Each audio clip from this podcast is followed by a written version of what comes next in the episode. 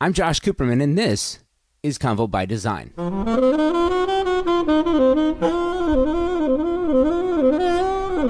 Thank you are the first two words that come to mind. This is our 100th episode of Convo by Design. There have been a number of partnerships and over 150 amazing people featured in the first 100 episodes of the podcast. While it was not possible to feature everyone who's been on the show, I did want to spotlight a few. Convo by Design was created to showcase those doing amazing things in the home and design industry. In two years and 100 episodes, you've heard from designers, architects, artists, builders, set decorators, visionaries, policymakers, product manufacturers. You have hopefully uh, applied some of the principles to your work, be it in interior spaces or elsewhere. Convo by Design is truly a labor of love. It has been an absolute joy getting to know more about the remarkable people in the shelter space. I'm grateful for the time we've spent together. I appreciate your talent, your artistry, and your time. I also appreciate you. And by you, I mean those who download the episodes every single week, listen to the episodes, email me back, letting me know what you heard, what you liked, even those on occasion who told me what you'd like to see in the future. I appreciate it, every single one of them. Convo by Design is presented by Snyder Diamond.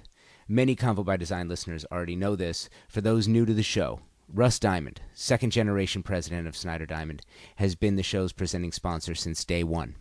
We've had numerous conversations about design, designers, travel, and business, and that's where all of this comes together. Russ loves what he does. He cares about his customers, his employees, and his partners.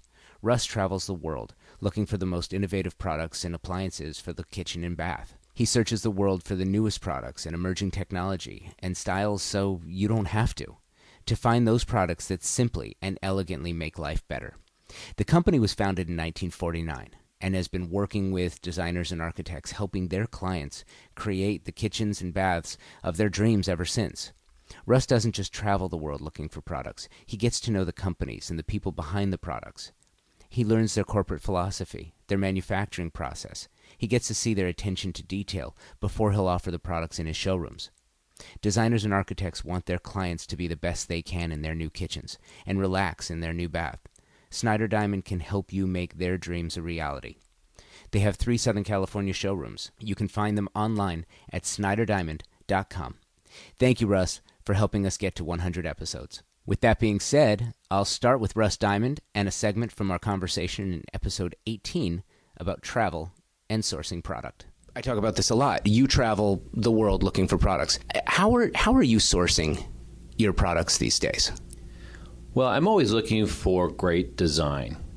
So that's the first thing. And one of the reasons why I travel, I try to find different applications, different uh, ways people are presenting product, and um, I also want to be somewhat pragmatic as will it work? Now we have some uh, issues as it relates to, especially in California, in terms of regulatory, whether it be water efficient or uh, uh, I want to make sure that the manufacturers, for the most most of the time, have the necessary approvals and they understand what's involved in getting their products into the United States. So I consult a lot with manufacturers all over the world. They call me to figure out how they can get products into our market and whether or not there's going to be a possibility because there's this grand vision not only in Europe but also in Asia that the United States has 300 you know million people that it's a big market for them but when you start to skew towards the higher end of the product, it really condenses down quite rapidly. So there isn't that many marketplaces that uh, that uh, are able to absorb some of the products that we're showing. Luckily, Los Angeles, New York, Miami, Chicago, and pockets in between uh, do accommodate uh, being able to represent some of the more high design oriented products. But I like to know who I'm dealing with. So a lot of times, not only am I looking at the manufacturing process, but I'm looking at the principles of the company, the makeup of the workforce. Is it a small company, family run, kind of similar to us? And a lot of the you know, German and Italian and some of the French companies are small businesses like kind of like us. I, I call us a kind of a small business and you know what's the pride behind being able to you know, design and build and service a product. So I want to make sure when it gets to our shores, not only does it get here in one piece undamaged, which doesn't always happen, but uh, you know what is the responsiveness of the manufacturer or the or the company that we're dealing with. So I want to make sure because when it goes into uh, our customer's home, I want to make sure that's a it's a great experience. I got to know Christine Anderson a few years ago. Christine has both been featured on the show and has been a guest correspondent for Convo by Design. Christine is an absolute PR pro. She is also a very skilled interviewer. Here she is speaking with an amazing multidiscipline designer and her good friend, Francesca Garcia Marquez. Marquez is a master of interior design, graphic design, brand development, event curation, and historical restoration, hence the multidiscipline designer title.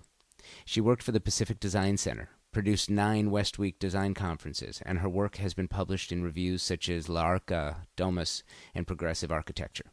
Here she is discussing her start in design.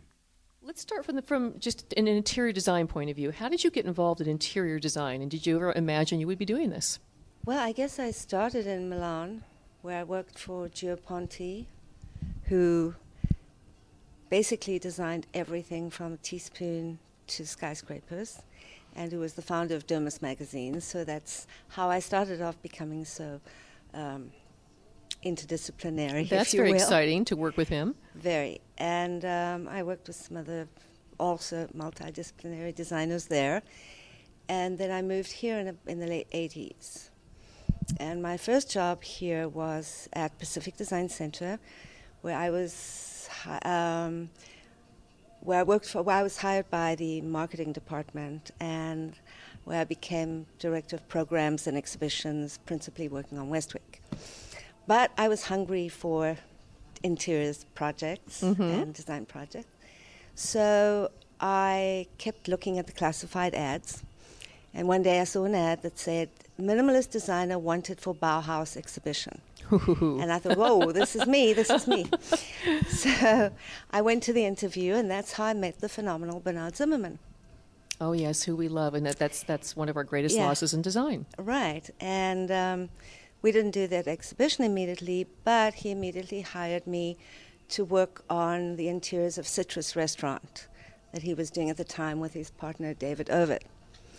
And um, I went on with other work to do other work with them, such as the Ramada Hotel West Hollywood, which was actually the first boutique hotel in LA, and won an award from Restaurant Design International. That's now Hospitality Design.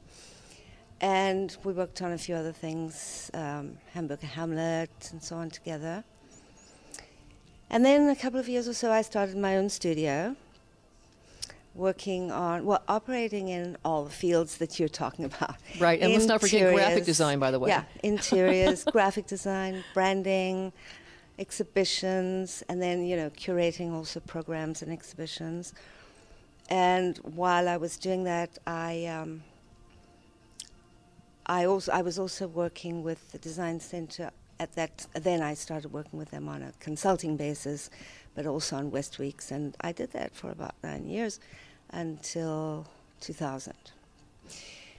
Um, let's see some of the interiors projects that of mine that I've worked on. Well, there was Zenzero restaurant that right. you remember in Santa Monica where you know I did the interiors, the graphics, the branding, and so on. You sort of did everything except work in the kitchen, honestly. I mean, and that place really is. It was a signature for you. It was a very stunning contemporary it was, restaurant. Yeah, and um, well, that in that project, I was hired by the architects. Um, that was um, Nikken America and um, Takaze Associates. And so I was working on the interiors. I wasn't actually working on the architecture. Um, but otherwise, everything else, yeah. Right. Then I did Cafe Synapse at the Gonda Neuroscience and Genetics Research Center at UCLA, where I also did the architectural interior and the, um, the lighting. And that also won an award. Another conversation hosted by Christine Anderson was with editor in chief of Interiors magazine, Erika Heet. A few things really stood out for me. Erica is dedicated to making the trade better than she found it, and that she started as a reader. then became a contributor, later to become editor in chief. Very impressive, well deserved.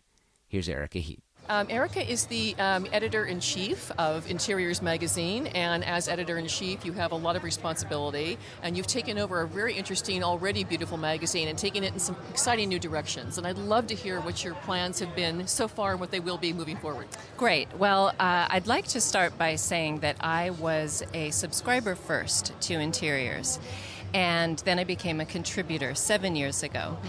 And I was lucky enough to be named editor in chief uh, one year ago. It was never my intention for it to be the Erica show. This is not about one person, mm-hmm. uh, this is a collaborative effort. It is my intention to continue to offer the design world the most beautiful, most intelligent design, architecture, art artisans and thinkers in the design world today who are truly making a difference. Well, it's a gorgeous magazine. I mean, just at first glance, you look at interiors, and if you haven't been familiar with it, you start to read it, you see the photography, the caliber is outstanding. It's very original in terms of the angles, and the thing that comes to my mind is it, it reminds me of the World of Interiors publication, which is so revered. So I wondered if that was an inspiration for you um, in working with interiors, or whether you really are trying to do something that's quite distinct and different. Well, it's mostly the latter, although I'm very, very happy to be uh, in the same breath as a world of interiors. I've always been a fan, and I do see that we have a, a similar aesthetic and approach. Mm-hmm. We're not afraid to go very, very bright or very, very dark, uh, and we have this a similar uh, attitude and uh, reverence for the beauty in design and allowing design to shine and uh, speak for itself on the page, giving it a chance to breathe. If you want to understand the value that architects and designers bring to a property, listen to Brett Parsons on the subject. From episode 50, here's Brett Parsons. What do architects and designers mean to the value of well, a home? More and more we are so busy with whatever our respective careers are so we're looking for those markers about what's quality. For example a woman may love a chanel suit and just the word chanel tells you the quality the same thing goes for homes more and more. We're so busy, we don't know a lot about our homes, but if it has a name associated, it's a fabulous pedigree. So if you have usually an architect, but sometimes an interior designer, if that name's associated with the home, you're not you're not asking as many questions because you've already reached a, a quality threshold that you're satisfied with. But architects add a great deal of value to a home because they're a known quantity. And we're not buying homes at that level anymore. We're buying sculpture and we're, we're, we're buying works of art. And if there's a name associated with it, it can increase the value significantly.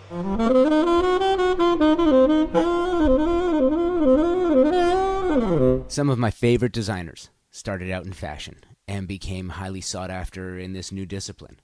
Cliff Fong who you know as a fashion designer and interior designer, as well as reality show judge on Ellen's Design Challenge on HGTV. Cliff brings his fashion style and diverse upbringing together in his interior design. Here he is from episode 66 on philosophy of interior design and fashion. Cliff Fong. Did the, the teeter totter of passion and love? Did it did it switch from from fashion to interior design? Um, not not so much.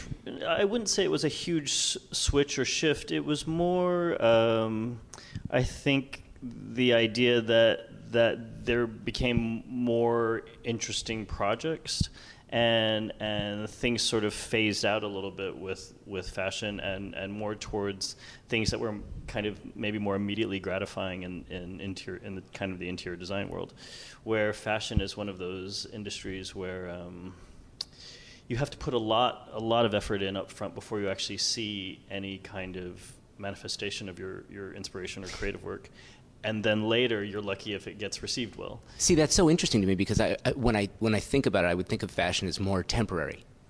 Uh, it is for sure. I, I mean, it's uh, we're we're talking about two industries that primarily function um, in the luxury market. So. So the things that hold those industries together sometimes are a little bit flimsy, right? They're they're not uh, necessary for the most part, but some people find you know patronage of those two industries more more necessary than others. And and of course those are the people that I enjoy working with the most people who have like a meaningful love for design or at the time people who have a meaningful love for fashion people who understand um, that it's more than just you know something to cover your body or more than just something to supposedly impress people or or, or uh, you know get photographed in. Really, it's a matter of communication. And I think um, when people think about designing their homes, if they do it thoughtfully, it's about communicating something very personal and not just making it feel comfortable or living in something that feels like a nice hotel. So to me, they're they're very kind of complementary industries. But if you don't if I didn't concentrate on them in the way that I do, I think, um, well, one, I'd be a different kind of designer, but I would also probably find it find the interest level not sustaining if I didn't find something important philosophically about it. Another designer who started out in fashion.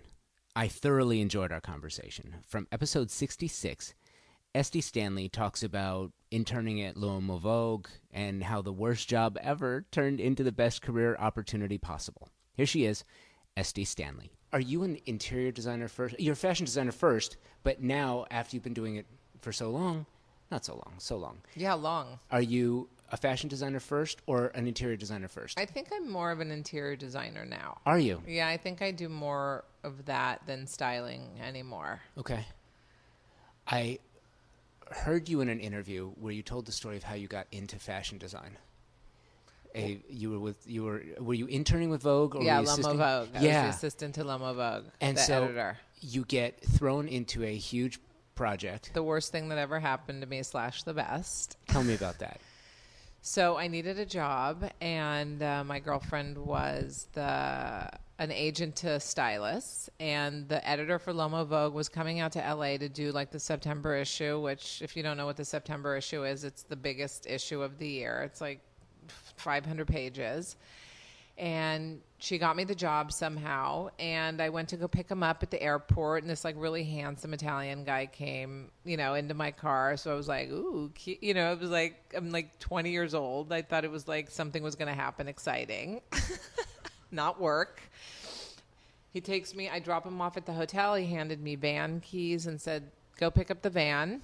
It's underneath the building." I went pick up the van and go back to the airport. There's 20 trunks of clothes there. You need to go pick them up. So it's getting glamorous already. Yeah, Yeah. like I was like suicidal at this point.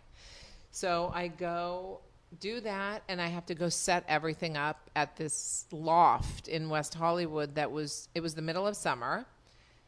It was three stories up with no elevator, with me by myself schlepping all these trunks, and it was so intense. I thought I was like in the army. It was the craziest thing I've ever done. Like part of me wanted to quit, but I couldn't like do that to my friend. You know, she'd never speak to me again, and I'm just like it's not that I had a great job ethic yet because I'd never really had a job, but I just knew I wasn't allowed to do that, you know? Um, so I set up, I never slept. There was so much clothes and everything had to be organized like by men and designer and tie. And I didn't really know men's clothing. So I kind of had to memorize everything because he was going to come in with like a hundred models and like send, show me the Brioni polka dot tie. And I didn't know what a Brioni was. You know what I mean? Like I knew women's fashion. So it was an intense night. Never slept, learned everything. And then the next, I, I think I worked like 40 hours straight because the shoot was like probably another 18 hours. What did you learn from that experience that, that has stuck with you? I've learned to I've learned to be super organized. That really taught me to be super super organized. Um, and I think I learned that you you like can't be a quitter. Like you can't quit. If somebody gives you something to do, you have to figure out how to do it no matter what, no matter how terrible it is, no matter how bad you don't want to do it. If you sign up for something, you have to do it. Michael Hayden is an artist that works in light, neon light. We met in 2015 at the rededication of his Generators of the Cylinders in downtown Los Angeles' Pershing Square. I say rededication because the work was first powered in 1982 on the Skidmore, Owing, and Merrill building that LA Times architecture and design critic called an overwhelming loser, the only saving grace, as the critic put it, John Dreyfuss, uh, was the 270 foot neon sculpture created by Hayden as, quote, beautiful, fascinating, and dazzling, end quote. Michael Hayden has spent over half a century creating art with light. Here he is from episode number three, discussing the rededication and relighting after being dark since the early 2000s. So this project was unveiled in 1981. When did you first? 82. when- sorry, 80, 82. When did you start this project, and when did, when did it go into initial design? Well, I, I- in '81 there was this uh, RFQ, a, request for qualifications, and I had already had a couple of decades of experience uh, under my belt. I've now been uh, half a century of making sculptures uh, with light. Um, so my credentials my, uh, that I submitted, which were images of former pieces, sufficiently impressed the, uh, the people from the Community Redevelopment Agency, from Cabot, Cabot, and Forbes, who were the first developers of the building, and uh, the architects, uh, Skidmore, Owings, and Merrill. And so I was asked to come in and get personally interviewed.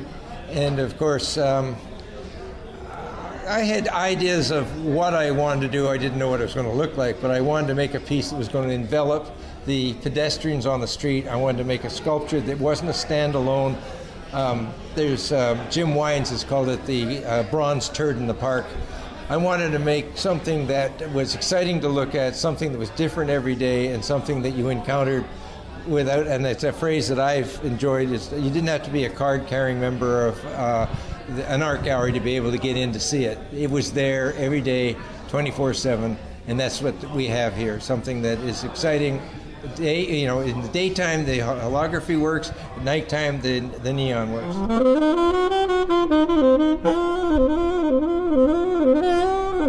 Kyle Schuneman was featured in episode 23. Kyle is a very talented designer with big ambitions and very clear goals for his brand. He's an author, TV personality, highly sought after designer, and brand manager with his own product line in multiple retailers.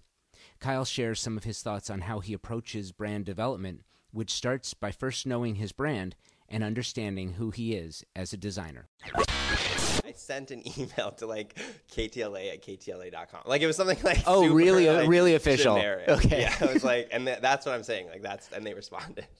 That's- it could have been their contact form for all I know. That's great. Okay, so did did that turn into anything? Yeah, so that snowballed, and so people actually, a lot of LA residents watch that show.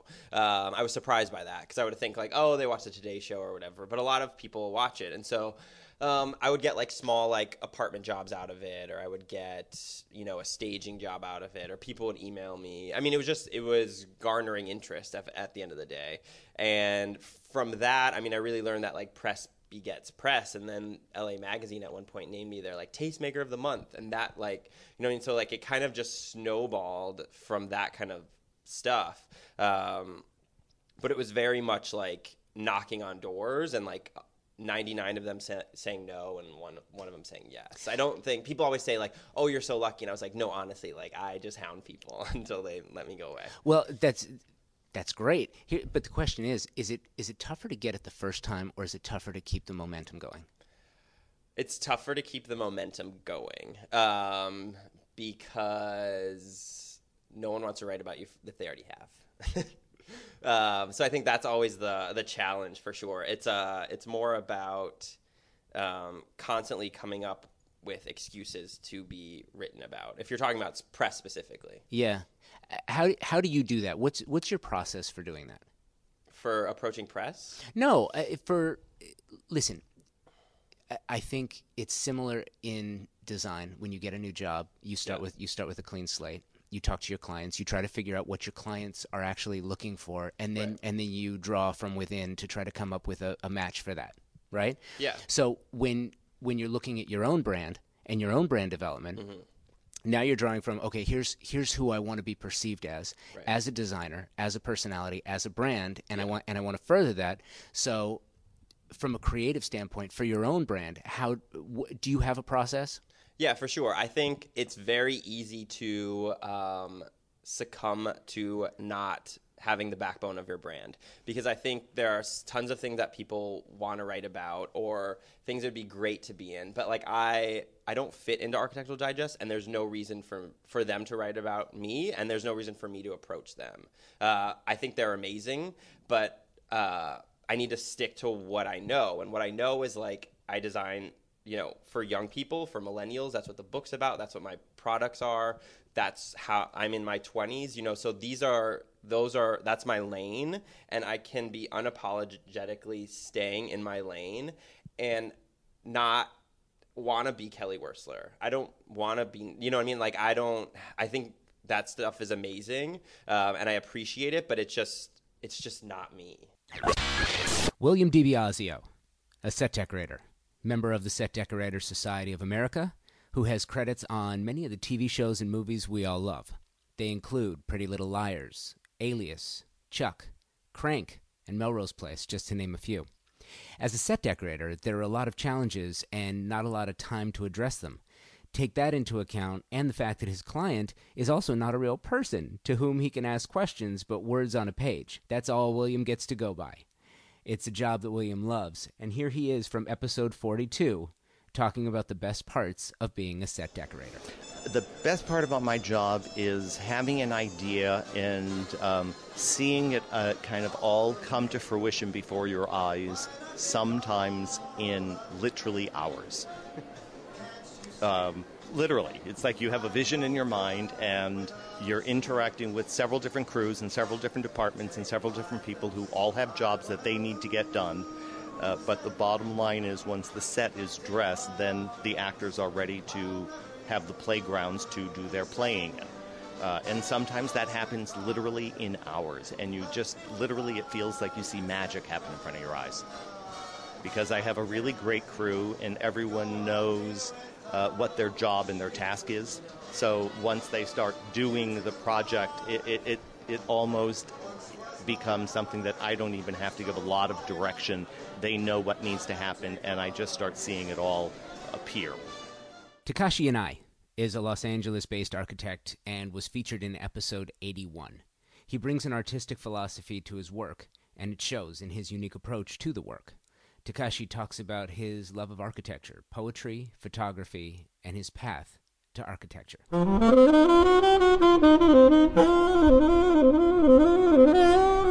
In, in most creative de- endeavors, I, the theory is that you don't really find them; that they kind of find you. How did how did it happen? Uh-huh. Uh, that's a good question. Well, no, I'm one of those kids who kind of knew. I mean, there there are a couple callings. You know, like I love photography. Uh, I like literature, but discovered very early that I was a good fan of literature, but I was not a good writer.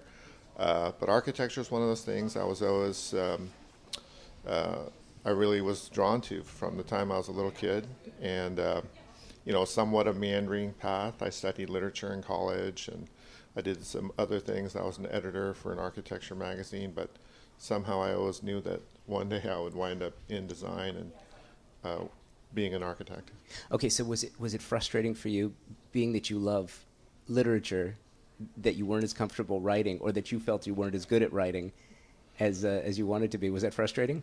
Uh, no, not frustrating. I mean, I think it was just a path. So I had a poetry teacher, a very good poet, and he used to say that poets understood space better than architects, and uh, everyone loved that line um, in class. But you know, I knew that was not true, and uh, I knew that uh, conversely that architects were better poets than poets. So I think it was part of the road to affirming for me how important design was. Ryan White has been a design staple on Convo by Design due to the job he did on our first ever social lounge and stage from West Edge 2016. Ryan is a very talented man, fun to talk to, and knows what he's doing. He's also a remarkable designer. Here he is, uh, Ryan White, from episode 94, talking about the Convo by Design social lounge and stage. Uh, we are we are now two and a half weeks out. About two and a half weeks out. Yeah, yeah. don't scare me. Right? we started talking about this at about two and a half months out. Mm-hmm. So tell me how you're feeling now. And, and it, it's interesting, too, because we're, we're going to be following up with you, you know, every every few days, maybe once or twice a week. Um, how are you feeling now? I'm feeling pretty good um, in a way of I, I think it's coming together everything uh, and my biggest concern I think is just kind of the day of the day before the build outs which is like any project when you have an installation you never know what can happen there's always the unknown so if someone who's a bit of a perfectionist um, the unknown is always a little bit scary but it's also what fuels I think most artistic people is you really never know where you're going to end up. I have it in my mind where I might end up. I hope to get 80% there. Um, if I do, that usually means we're in a really great place because I never expect what's in my mind to transpire 100% because that would be unrealistic and um, I believe that that's a benefit not to make myself go crazy in that way because my 80% is mostly you know another person's 100% so that's you know at least i know that about myself. Um, so yeah i think for now i'm feeling just super excited to see the outcome because i do believe i mean we have the floor plan layouts we have all the vendors secured we have most of the design when it comes to the bar that we're building your area and your desk and all those exciting elements to this uh, space. So now it's just seeing them get implemented and that's a little bit um, it's exciting. And with that, I will call it a wrap on the first 100 episodes of Convo by Design. I would like to offer my sincere and heartfelt thank you to everyone who's been a part of the show. Each interview, every panel, to Russ Diamond and the amazing team at Snyder Diamond for your sponsorship and partnership, to Christine Anderson for her interviews, and segment producer Andrew Lindy for his hard work and expert production skills, and of course, to you for downloading, listening, joining in the conversations on social media, coming coming out uh, to visit us at the events from which we record. Without you, there is no Convo by Design. So thank you, and uh, we look forward to seeing you in the next hundred episodes.